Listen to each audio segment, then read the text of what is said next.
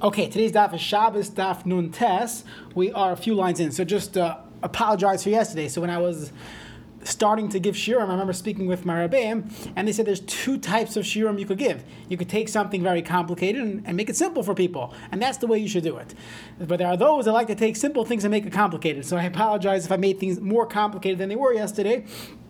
It wasn't. It shouldn't have been too complicated. So let's just recap the final discussion of So we, we got into the conversation regarding bells, all these different types of bells. So let's summarize that it depends on who's wearing it. If an animal is wearing a bell, so then it depends. If there's no clapper on this bell, so then all it is is an ornament. It's not functioning as anything. And when it comes to animals and ornaments, we know from Rashi, we mentioned a few times, animals don't have ornaments. We don't put jewelry on animals. So therefore, when it comes to Shabbos, there's hatzah issues. When it comes to Tumah v'tahara, we're more mako because it's not functioning as a keli.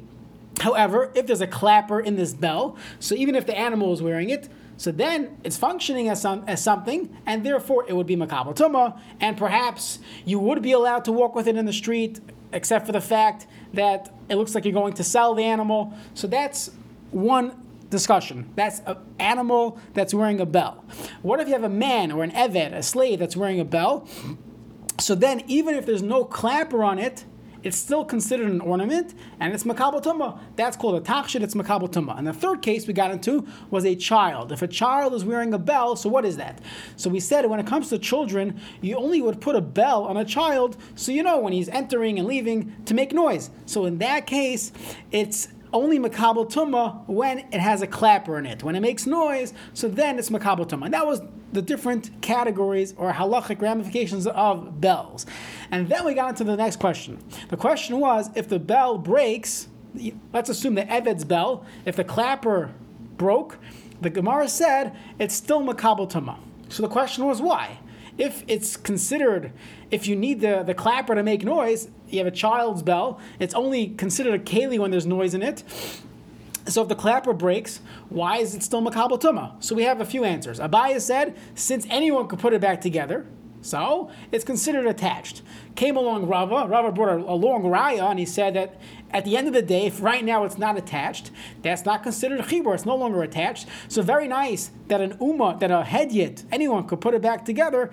That doesn't tell me that it's still considered a keli. So Rava said the reason why this clapper, this bell, is still considered a keli is because you could still make noise with it. Instead of just going like this with it and having a clapper inside, you could smash it against the wall, you could, you know, bang it against a kli cheres, some type of earthenware, and it still has me'in melachta, it still has something of use, and that's why it is still makabel tumah. That was answer number two.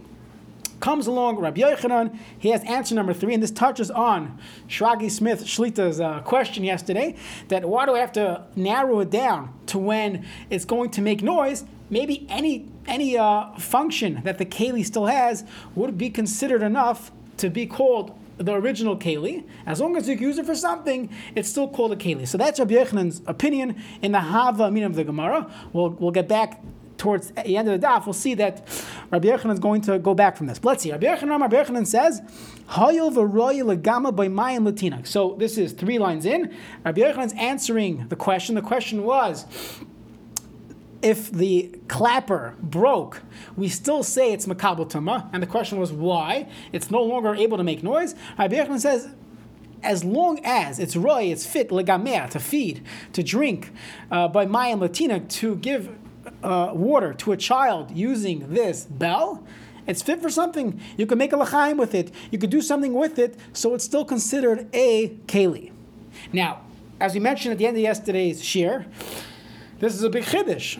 Why is it a big chiddush? Because we assume when, when if you want to say that this uh, utensil is still called a keli, so we think about it, does it have the same ability that it used to have originally?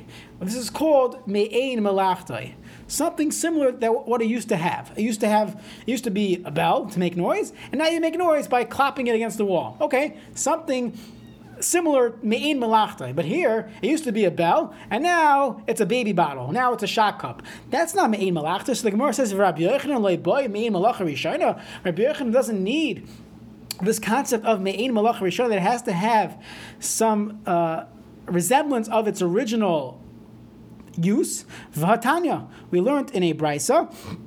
The brisa is talking about the zav. So we just had this in in uh, in, in the Torah, uh, the parsha of zav. So the pasuk says over there, v'chol kli asher yeshev alav, any keli that the zav sits on is tameh. So this is called Tumas Midras. Now, when, if, if if you touch something, you're, you also make a tameh. The chiddush, the The novelty of Tumas Midras is, is, let's say you're not touching it. You're sitting on a pillow, and that pillow is on top of a, a bed.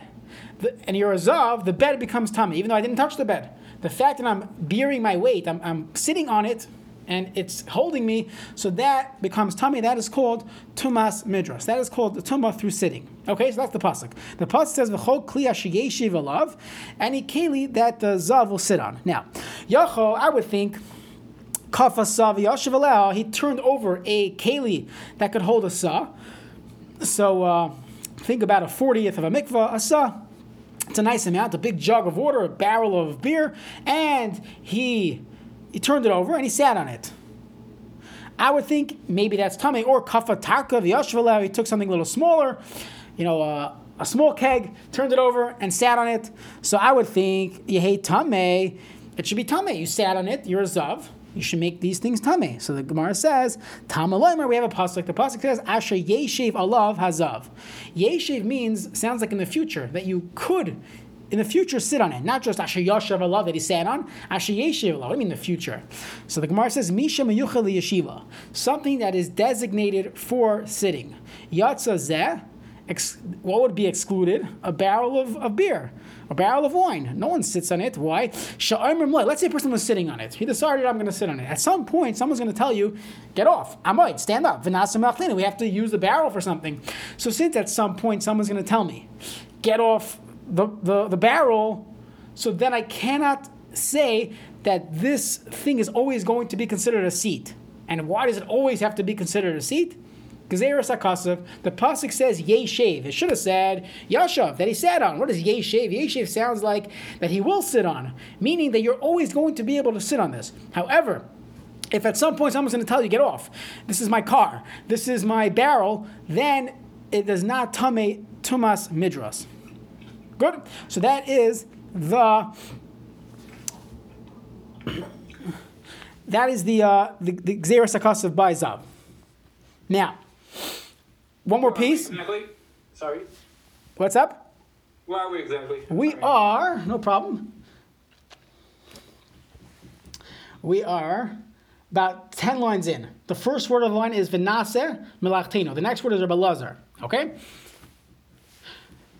Nice to see you, Mosh. Okay, Rabbi Lazar, Omer B'midrasa is Oimrim Amoy Vinase Melachtino. When it comes to Tumas Midras, when it comes to this concept of the zav, sitting on the car, sitting on a barrel, that's the only time we say that we have to think about in the future if someone's going to tell this guy, get up. And if someone will tell him to get up, because this is not a seat, so then it's not tameh. But that's only when it comes to zav, gzeras hakasav, only by zav. However, let's say Tumas Meis, which is what we were talking about, a classic Tumah. Ve'ein amrim b'tamei meis amoyd v'naseh melachteinu. We don't say by Tamei Meis, get up and let us do our work. Meaning, even if it uh, it's no longer designated as a chair, so we will still we would still say it's Tamei, although it's not specifically a chair, but since you could technically use it as a chair, let's say it's a barrel of wine, if someone sat on it, it will still be tameh. However, by a zav, we have a gzeras hakasav, asher yeshev alav. Yeshev means he will always be able to sit on it, and no one's going to tell him, get off. That is Shitas Rabbi Lazar. So, so far, so good.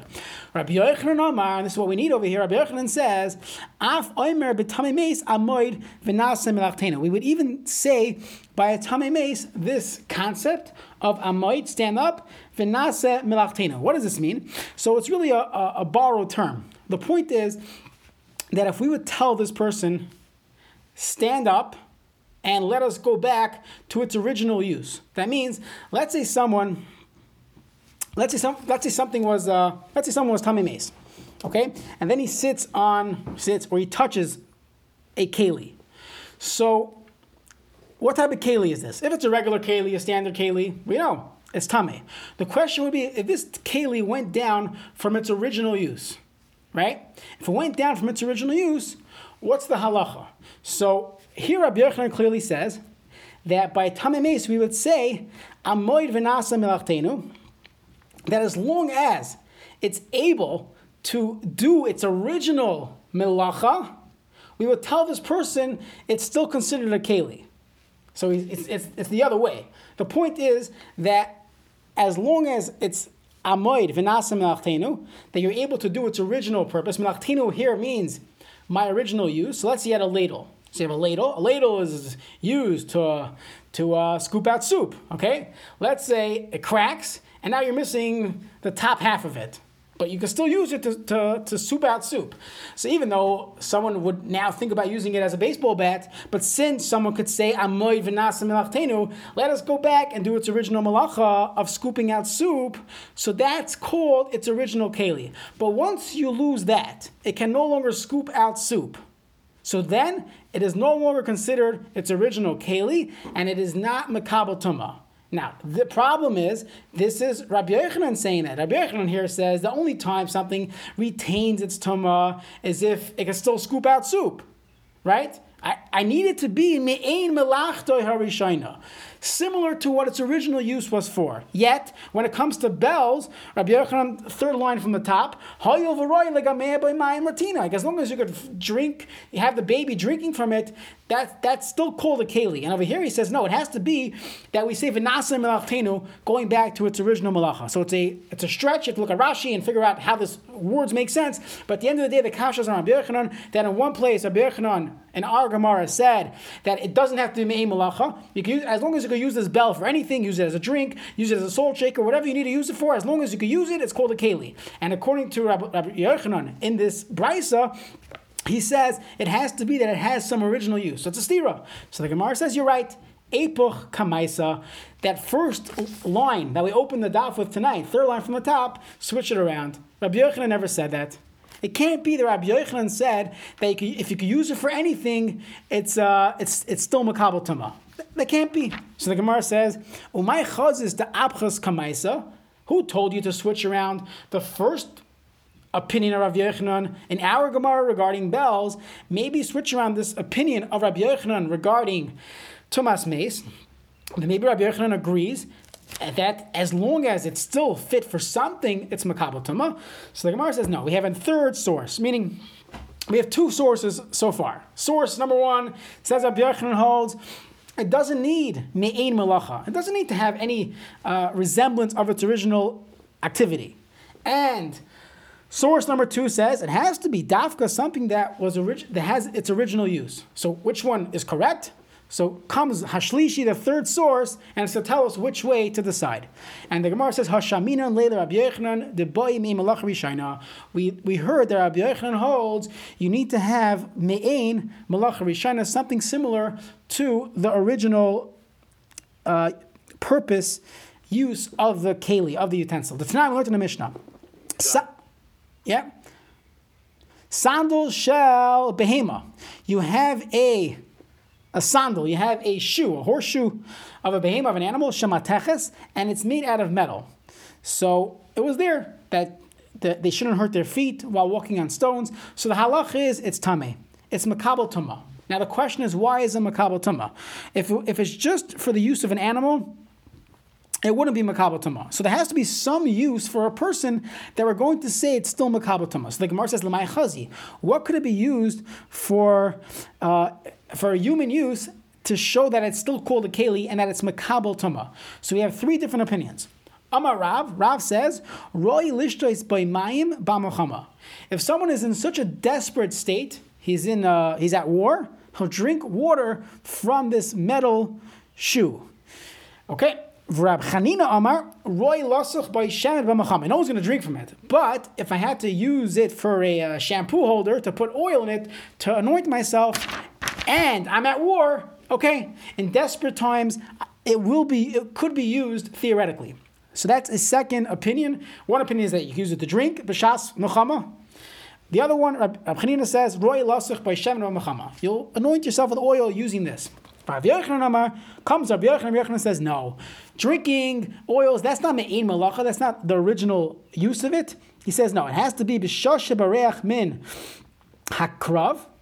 When a person is running away from war, again, we're all talking about war here, manichoi baraglov, you'll put it on your feet, v'rotz al koitzin v'al habarkanim, and he'll he'll be able to run over the thorns and thistles, and he won't hurt his feet. So you're going to use this horseshoe as your own shoe.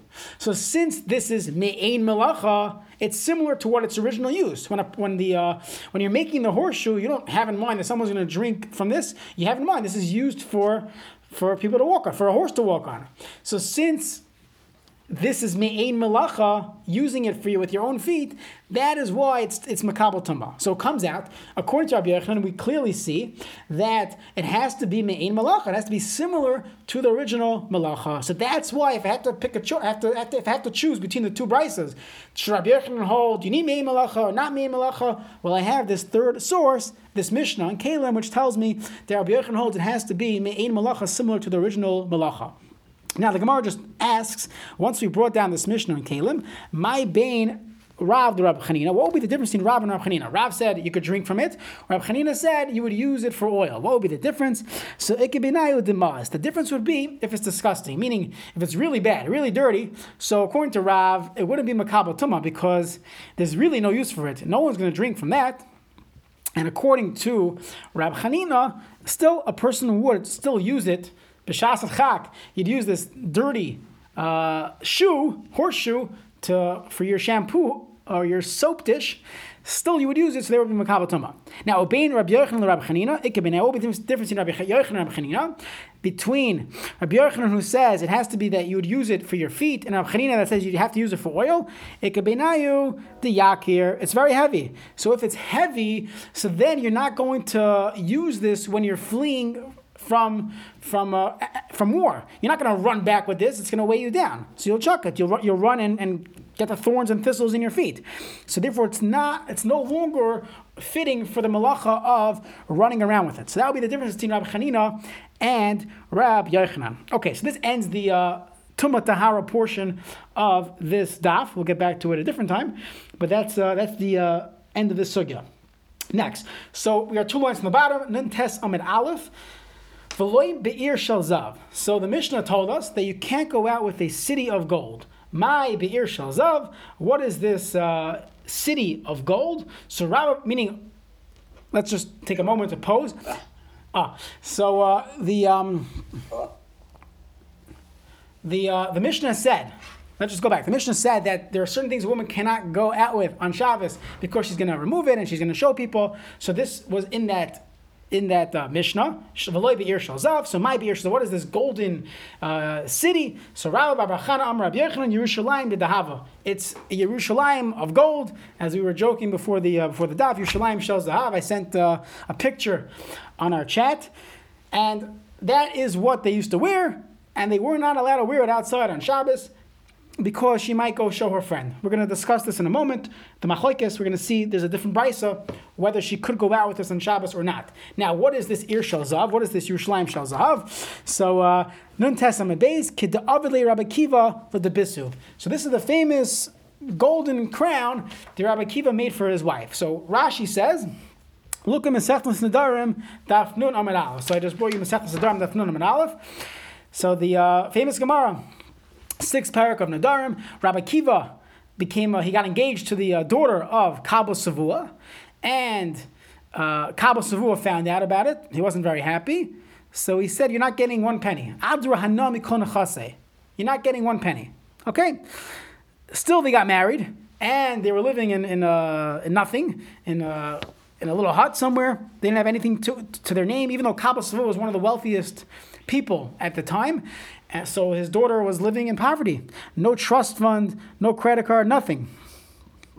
So what happened was they were uh, they were living in, in poverty, and just reading the Gemara outside, a, uh, a poor person knocked on the door, and he asked her, he asked them for a little a little straw to to uh, warm up their baby, and Rabbi Akiva gave her everything, gave, gave this person everything, and we know the end of the story. His his wife tells Rabbi Akiva, go learn. He goes to learn for twelve years, another twelve years, twenty-four years, twenty-four thousand uh, Talmidim, Sfira. We know a lot of uh, things coming out of this Gemara with Rabbi Akiva. So in that Gemara, he told her this in his uh, he was just talking to her. He said, "Ihavili Ramina lach Yerushalayim did the Hava."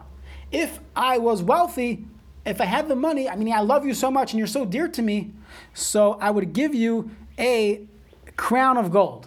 Now, this Gemara doesn't say that he gave her a crown of gold. It just says, I would, if I had the money.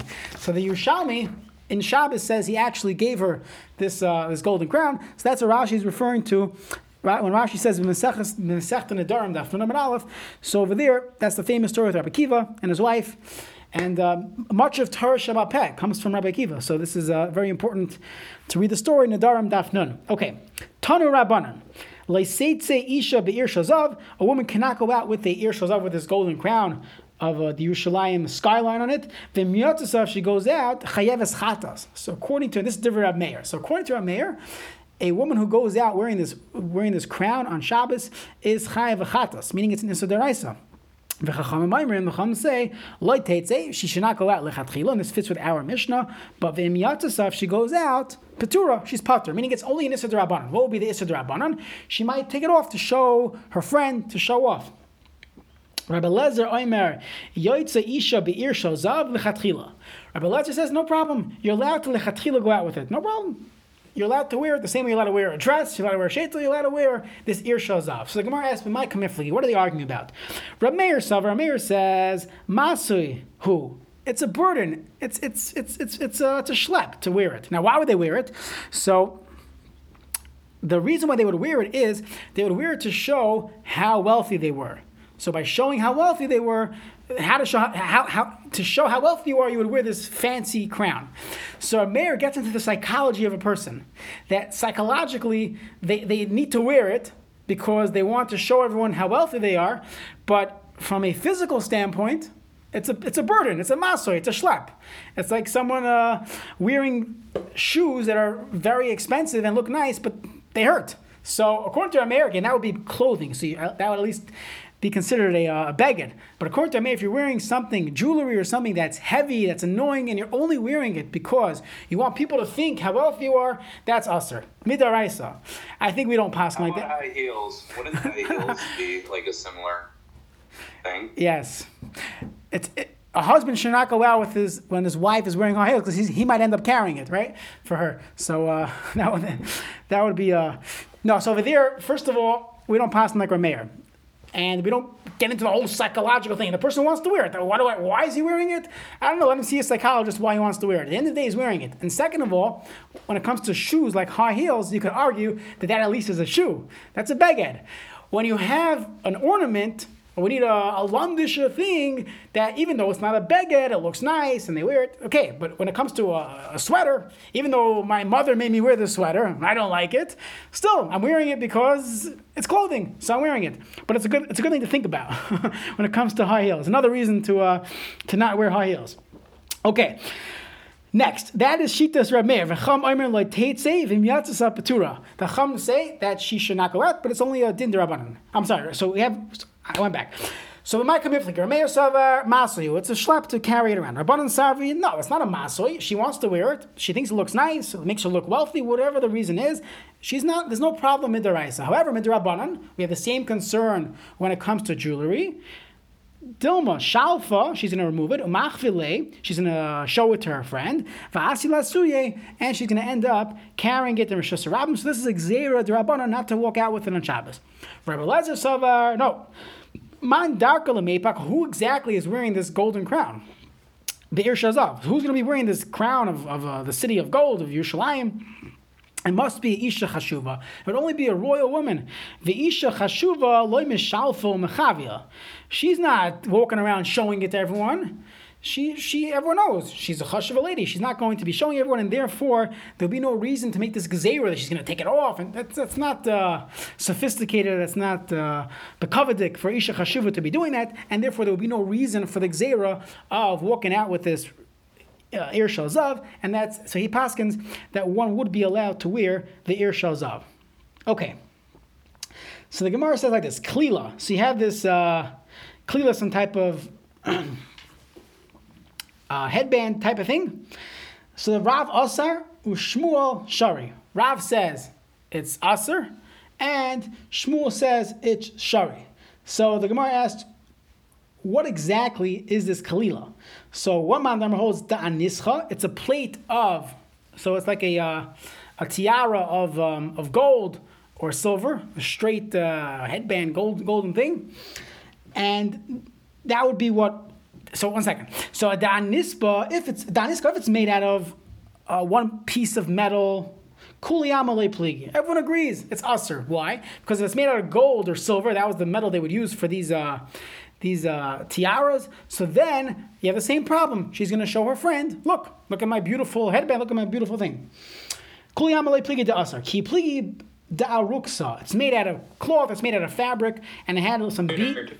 It's embroidered. Ah, embroidered. embroidered. Good. Marsh, what would we do without you? Thanks for coming. Okay, so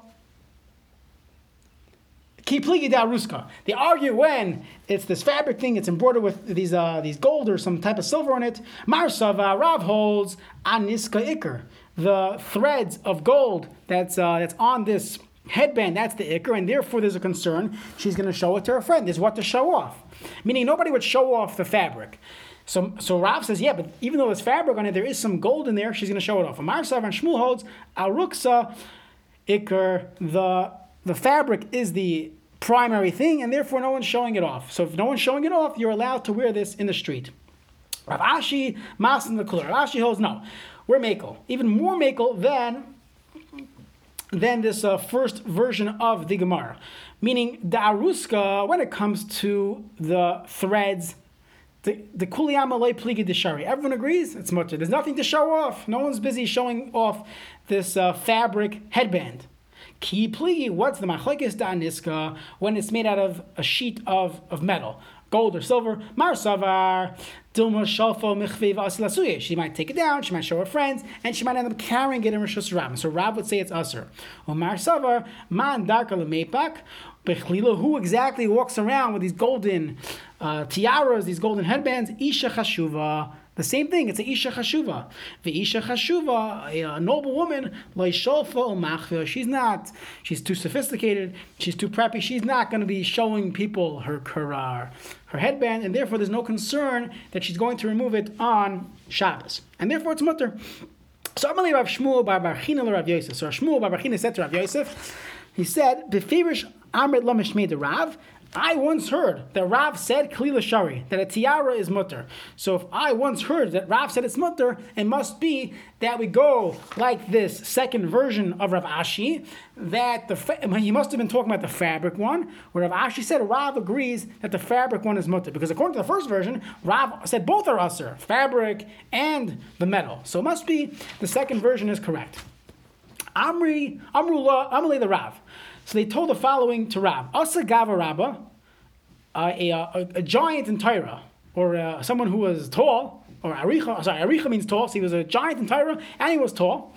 Linarda, so this fellow came to Narda, Umatla, and he was limping.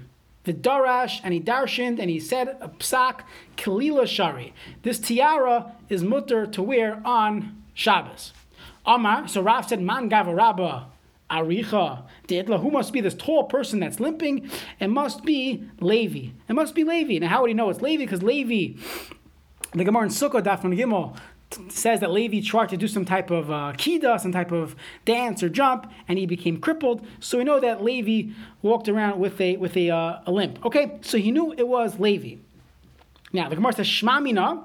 We learn from here that he must, meaning, I'm sorry, that Rav said, if Levi came, Shema mina, it must be that Noch Navshe Derabi Efes, Derabi Efes must have passed away. Now, before we get to the next part of the Gemara, it's, it's important to just look at Rashi. Rashi says, Noch Navshe Derabi Efes, so it's about uh, twelve lines down. So, the Masechta Ksubis, in the, uh, in the twelfth parak Ksubis, Bahanoisi, this is Daf Kuf Gimel and Beis, Amrinon. We said the, it's a famous daf. The Kishachiv Rebbe, when Rebbe died, Omar, he said, this was his will, that Rabbi Chanino Bar Chama Yeshev B'Rosh. Rabbi Chanino Bar Chama should be the Rosh Yeshiva. V'lo Kibul Olav Rabbi Chanino. Rabbi Chanino, even after Rebbe died, he did not accept upon himself to be the Rosh Yeshiva. Why? Shehoyu Rabbi Efes Gadol Mimenu Shtei Shanim. Rabbi Efes was older than him by two years, and he thought it would be disrespectful for him to be the Rosh Yeshiva when Rabbi Ephes was still alive. V'yasiv Rabbi Ephes Bereisha, so he allowed Rabbi Ephes to be the Rosh Yeshiva. Umi toich shehay Rabbi Chanina chashuv. Now, think about this. Rabbi Chanina was, he thought Rabbi Ephes should be the Rosh Yeshiva, but because he really was a chashuv, a person himself, lo nichnas lebeis midrashai, he didn't go into Rabbi Ephes' beis midrash, v'yoyoshev b'chutz. He sat outside. Umishum kvaidai. And because of the, the, the for the covet of Rabbi Chanina that was sitting outside, yeshev loy levi etzloi. So we have three three people here. Rabbi Chanina, you have Rabbi Ephes, and you have Levi. So Rebbe dies. He tells Rabbi Chanina, you take over. Rabbi Chanina decides after Rebbe died that I can't take over. Rabbi Ephes is still alive. Rabbi Ephes becomes Rosh Yeshiva. Rabbi Chanina, not wanting to go into, he needed his own Rebbe. He couldn't sit by Rabbi Ephes. He decided he's going to sit outside. So Levi comes along and says, if Rabbi Chanina is outside, I'll learn with, with Rabbi Chanina. So now what happens here is Rav sees that Levi's coming from From Levi's coming to Nahada. So he says, oh, if Levi's coming, it must be Nochnav Shei Rabbi Ephes. Rabbi Ephes must have passed away. And back back to the Gemara, Shimon and Rashi Rabbi Ephes, V'yasi Rabbi Chanina Bereisha. Now who's going to take over as Rosh Yeshiva? Rabbi Chanina, because Rabbi told him, you be the Rosh Yeshiva, but he didn't want because Rabbi Ephes was still alive. So now it must be Rabbi Ephes died. V'yasi Rabbi Chanina Bereisha. Bereisha Rabbi Chanina is Rosh Yeshiva. V'lo havle inish Levi lemeisa gabi. Now Levi stuck. He was an equal to Rabbi Chanina, but he had no one to call his Rebbe, so he had nowhere to go. V'kaasi lahacha. So he came to Naharda. So the Gemara says, "V'dilma nochnafshi de Rabbi Chanina." Maybe Rabbi Chanina died. Maybe Rabbi Chanina died and was never, never became Rosh Yeshiva. So the Gemara and Rabbi Ephes kid the kai kai. Maybe Rabbi Ephes is still alive in uh, in Narda. So the Gemara says, uh, uh, I'm sorry, back, back in his town. Maybe Levi was still stuck, so he came here. So, and V'ka'asi la'achi, so the Gemara says no, for two reasons. First of all, Im Isa de Rabbi Chanina shachev, if it's true that Rabbi Chanina had died, then Levi the Rabbi Ephes make of Havakayefle. Levi would have stayed in that place and learned with Rabbi Ephes. And furthermore, it can't be that Rabbi Chanina died and Rabbi Ephes is still alive. Why? Because Rabbi, Rabbi Yehuda Hanasi told Rabbi Chanina, you're going to be the Rosh Yeshiva. It can't be that Rabbi Chanina did not become the Rosh Yeshiva. Because when Rabbi passed away, as you read from Rashi, Amar, he said, Chanina b'Rabbi Chama Yaseh b'Rosh. Chanina b'Rabbi Chama is going to be the Rosh Yeshiva. And it says by Tzadikim, Vatigzar, Oimer v'yakamlach, that when they say Xero, when they say something, it comes true. So Rabbi Yehuda Hanasi, the author of the Mishnayos, he says that Rabbi Chanina is going to be Rosh Yeshiva. It's going to happen. So it can't be that Rabbi Chanina died and Rabbi Ephes is still alive. It must be Rabbi Ephes passed away. Rabbi Chanina became Rosh Yeshiva. Levi's not going to learn by Rabbi Chanina, so he came here. So the Gemara continues. Darash Levi ben Harda, Kli L'Shari. So Levi comes to Naharda. This is the uh, the Ir Shaltari comes to the Narduk and he says Kalila Shari, that you're allowed to wear this tiara. Nafik Esrin Va'arba Kalili Mikuli Narda. Only twenty-four ladies from the whole Narda went out that Shabbos relying on this hepter. And Darash Rabbi Baravua b'Mechaiza, Rabbi Baravua came to Mechaiza. He said Kalila Shari. By the way, this tiara is mutter. V'nafku tamnei sari klili mechadle mevoyev. So from one alleyway, we'll discuss this in Erevin. They used to have these uh, cul-de-sacs. From one cul-de-sac, eighteen people came out with a kalila. So fascinating that in Narda, the whole town, only twenty-four people came after this heter. And in uh, in Mechaiza, The first the first day, first job is eighteen people from the alleyways. There's a fascinating Chassam Sofer. The art scroll just says, look in the Chassam Sofer. So I saw Surly Bornstein in his uh, in his daf yomi. He actually read the Chassam Sofer. So uh, I just printed it out. The Chassam Sofer on this Gemara says that, what's what's the pshat in this last piece of the Gemara? So he said that, think about it. Shmuel lived in Arda. Shmuel is the one that paskined Kalila is mutter. But Naharda was was the Yeshiva Shemakim. It was a, it was the Ir Shel Taira, a city of Taira. They didn't want to rely on this kula. Levi, the the, the Gadol Hadar came and said it's mutter. Okay, you convinced twenty-four people to go out. In Mechaiza, where one person came, Rabba Baravua came one time, and he said it's mutter. The next Shabbos, everyone was ev- coming out of everywhere. They're wearing this. They're wearing this tiara. So the Chassam Sofer was trying to bring out a point that in Harda we know was was the Ir Shel Taira. It was the, the city of Taira. And Mechaiza, we had a few times already in, in the first uh, two Masechtos in Shas that Mechaiza was the wealthy place. Mechaiza people, you know, the, the, the men worked, the wives spent their money. We had a few Gemaras mentioning the city of Mechaiza, so it wasn't too difficult to convince them that something was mutter. But in Hada, they needed a strong convincing. Even though Shmuel said it's mutter, he lived there, and they didn't accept it.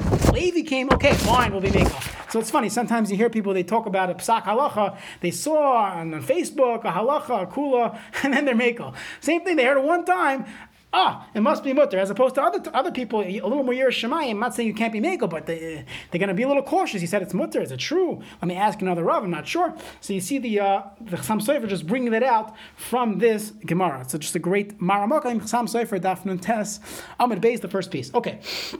Let's keep going. Amarav Yehuda, Amarav Shmuel, Kamra, you have some type of belt. Shari, you're allowed to wear it on Shabbos.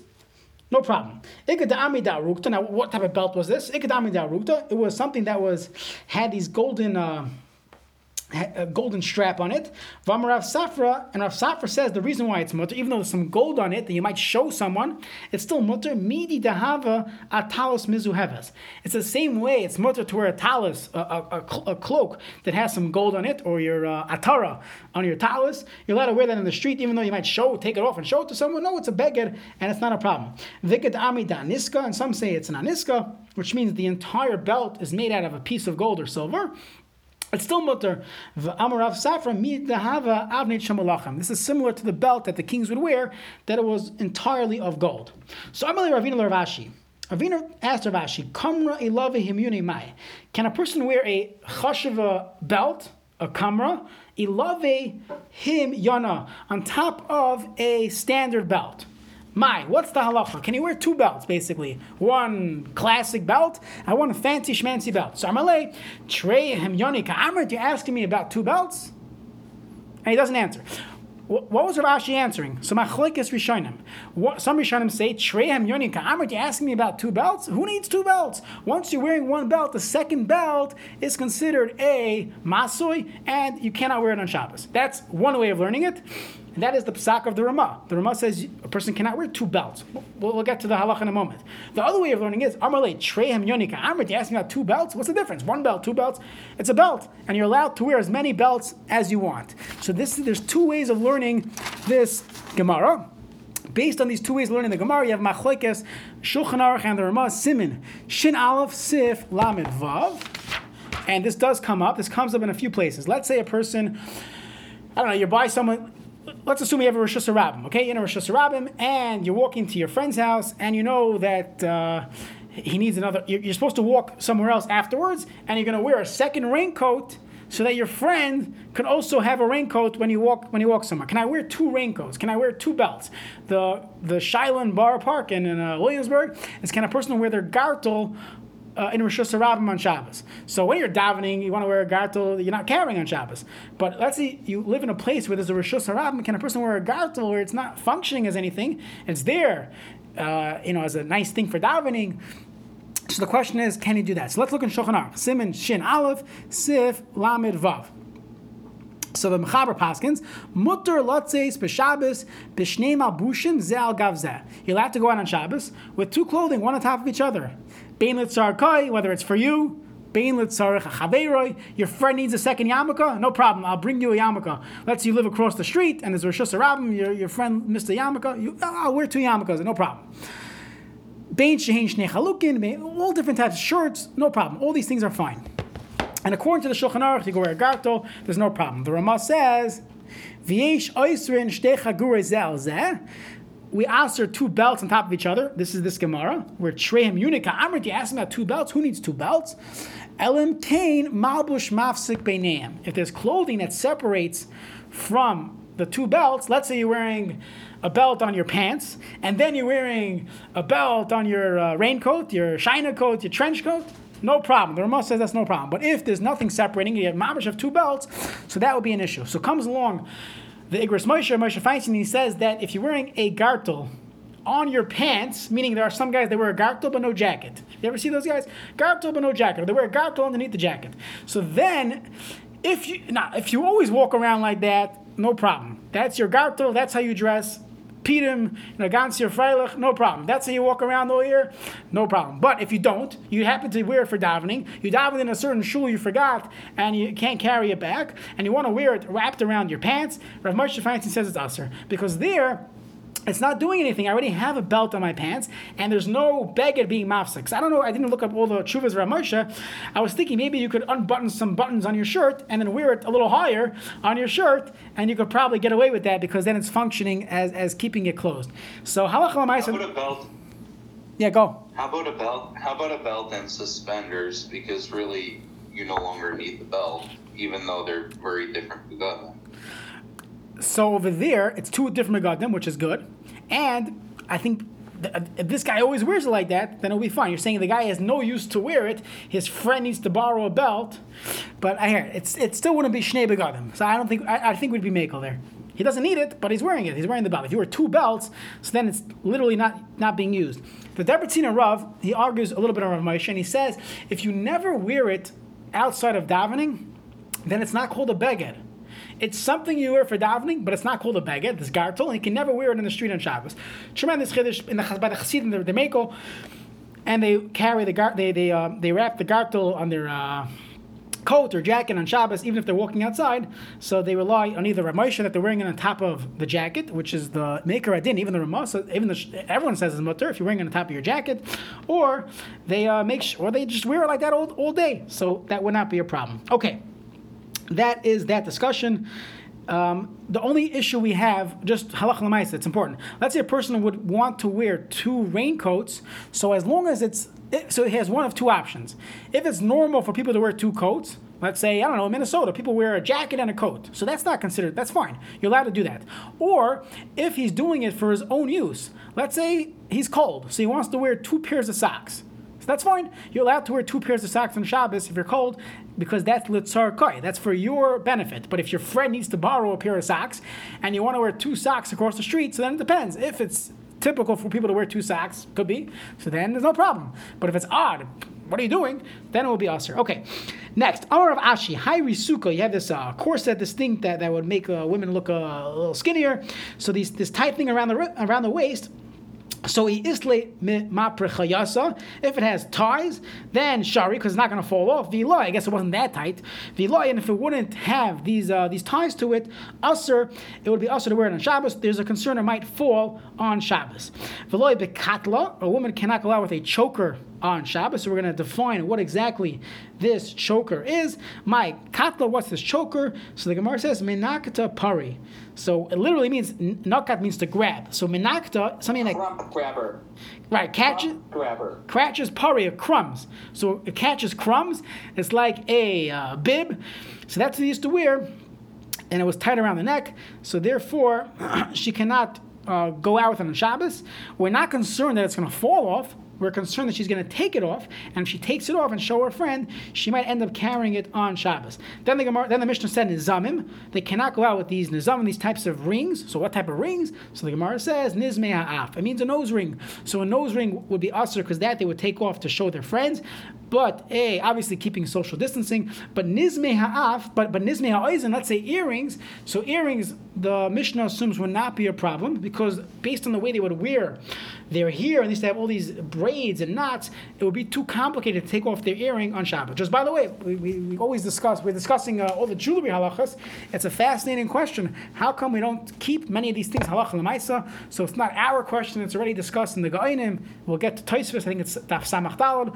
We'll get to it soon, and we'll discuss why we're mekel. We wear jewelry. Women wear jewelry on Shabbos. Why is that? Maybe they're going to show their friends. So we'll discuss this in the uh, future Daf Mitzvah Hashem. Okay, Yashikayach.